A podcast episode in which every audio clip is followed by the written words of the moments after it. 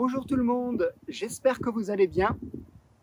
オンラインフランス語学校 Ensemble en français 講師のジョゼフです。今日もとっても役立つフランス語の表現をご紹介したいと思います。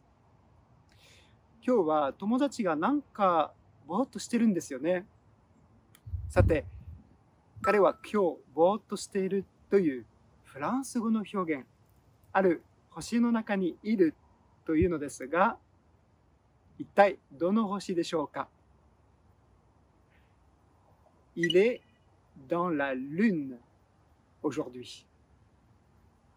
Il est dans la lune aujourd'hui. Il est dans la lune aujourd'hui. Il est dans la lune aujourd'hui. 彼は今日月の中にいます。そう、月の中にいるんですね。昔から月は夢と関連づけられてきたので、これで夢の中にいる、ぼーっとしているという意味になりますよ。面白いですよね。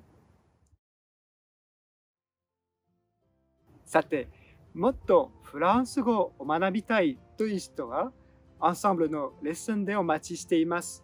Moi je vous dis à très bientôt. Au revoir.